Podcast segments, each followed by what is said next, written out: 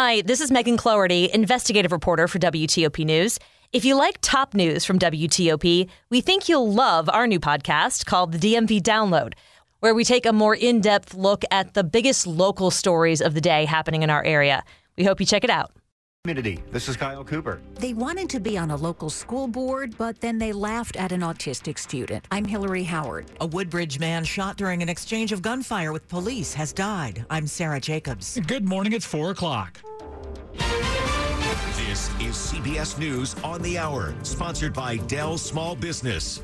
I'm Christopher Cruz in Washington. The California electricity grid is asking residents to conserve power after a week of blistering heat. More from KOVR TV reporter Madison Keevy. Rolling blackouts are a very real option, but they can be prevented. We have a number of, of businesses and major utilities that are working with their big customers that have, have taken steps to be prepared to reduce their demand. The California Independent System Operators President said flex alerts over the last six days have left him with hope that Californians will double or triple their conservation efforts right now and for the next 24 hours. Students are heading back to school in Uvalde, Texas. For the first time since 19 students and two teachers were shot and killed in an elementary school there. There's an obvious heavy presence of state troopers in Uvalde as students prepare to return to school on Tuesday. Robb Elementary is scheduled to be torn down. Many of its 550 students will now attend Flores Elementary, where construction crews just began building an eight-foot non-scalable fence around the perimeter. Pete Alvarez went there and now lives across the street. As far as security, I'm, I'm just sure DPS troopers will be out here and officers and stuff, and hopefully they're here during the duration of the time that they built the fence. The school district superintendent requested the heightened police presence. Chris Fox for CBS News, Uvalde, Texas. Good news for some restaurant employees in California. CBS's Monica Ricks has that. California Governor Gavin Newsom signed a new law boosting pay for more than half a million fast food workers around the state to $22 an hour next year. The law also creates a fast food council that empowers our workers, particularly in that sector, giving them more voice, giving them more choice. Restaurant owners opposed the measure, warning it would drive up consumer costs. There's been a possible development in a high profile kidnapping in Memphis. WREG TV reporter Bria Jones. Just to put this into perspective, we are less than a mile away from where Memphis police say Eliza Fletcher's accused abductor, Cleotha Abson, went after kidnapping her in the U of M area. The number of students who are being held back in school is increasing.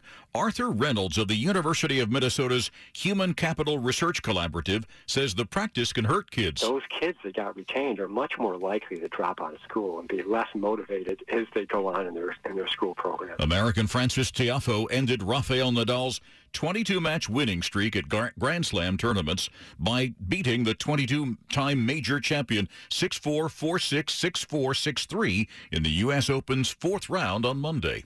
This is CBS News. The Dell Technologies Labor Day event is here. Up to 48% off Vostro laptops with 12th gen Intel Core processors. Upgrade by calling 877 Ask Dell.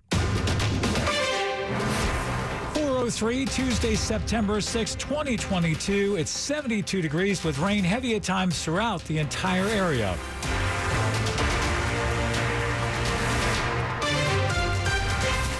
Good morning. I'm Rich Hunter. The top local stories we're following this hour. Starting this coming weekend, there's a curfew for youngsters in Prince George's County. The number of kids being arrested in the county is eye popping, according to the county executive 430 in all. And out of the 84 kids arrested for carjackings this year, half are younger than 15 years old. Where are the parents of kids who are out carjacking at 3 a.m. in the morning. Angela Alsobrooks, Prince George's County executive, says courts also have helped a culture of fearlessness among kids who believe nothing will happen to them. People who are committing these acts of violence in our community need to be held accountable held accountable and face consequences for absolutely terrorizing our community. The curfew for kids 17 and younger without a parent or a guardian is between 10 p.m. and 5 a.m. Sunday through Thursday and between midnight and 5 a.m. Fridays and Saturdays. At Prince George's Police Headquarters, Kristi King, WTOP News. So where was Prince George's County's prosecutor when the uh, curfew and crime crackdown plan was announced today? More with WTOP's Kyle Cooper. It is disappointing not to have been invited to such an important press conference. That state's attorney Aisha Braveboy, who was not invited, writing it off to politics. She is pushing back on suggestions that Angela Alsobrooks and others made that people who commit crimes are not being held accountable in the courts and are back on the streets quickly. We often make recommendations for people to be held without bond because we believe that they are a danger to our community. Braveboy says her office needs good evidence to prosecute crimes, and it's tougher with juveniles because of changes in the law made in Maryland. Kyle Cooper, WTOP News. It's 405. The goal of any school board is to support students and help them achieve their goals. But in Fairfax County, two people running for board seats dropped out of the race for doing exactly the opposite. The trouble started during a live streamed YouTube show where four grown ups commented on the school board meeting in real time. Also caught in real time, two of them laughing at an autistic student who was singing the national anthem. The backlash against Stephanie Lundquist Arora and Harry Jackson was fast and furious. Several media organizations report the fallout was so acrid, Lundquist Arora wrote the harassment interfered with what she calls her most important job being a mom. Now and Harry Jackson say they are sorry for laughing at that student. Hillary Howard, WTOP News. A police shooting leaves a Prince William County man dead. WTOP's Sarah Jacobs has more about an undercover drug investigation that was underway when the gunshots erupted. The shooting happened in Woodbridge Thursday evening during an exchange of gunfire between undercover police and a suspect. Prince William County Police say 19-year-old Jaden Malik Carter of Woodbridge died Sunday, while a 30-year-old man remains hospitalized but is expected to recover. A multi-agency task force was investigating fentanyl distribution on Foxglove Court in the Dale City area. Four detectives fired their weapons, two each with the Prince William County and the City of Manassas Police. The Regional Critical Incident Response Team is conducting a criminal investigation of the officer's actions. The Prince William County Commonwealth Attorney will then review and determine any criminal liability by police. Sarah Jacobs, WTOP News. Coming up after traffic and weather, a bike ride to honor a cyclist who was struck and killed in our area last month. It's 407.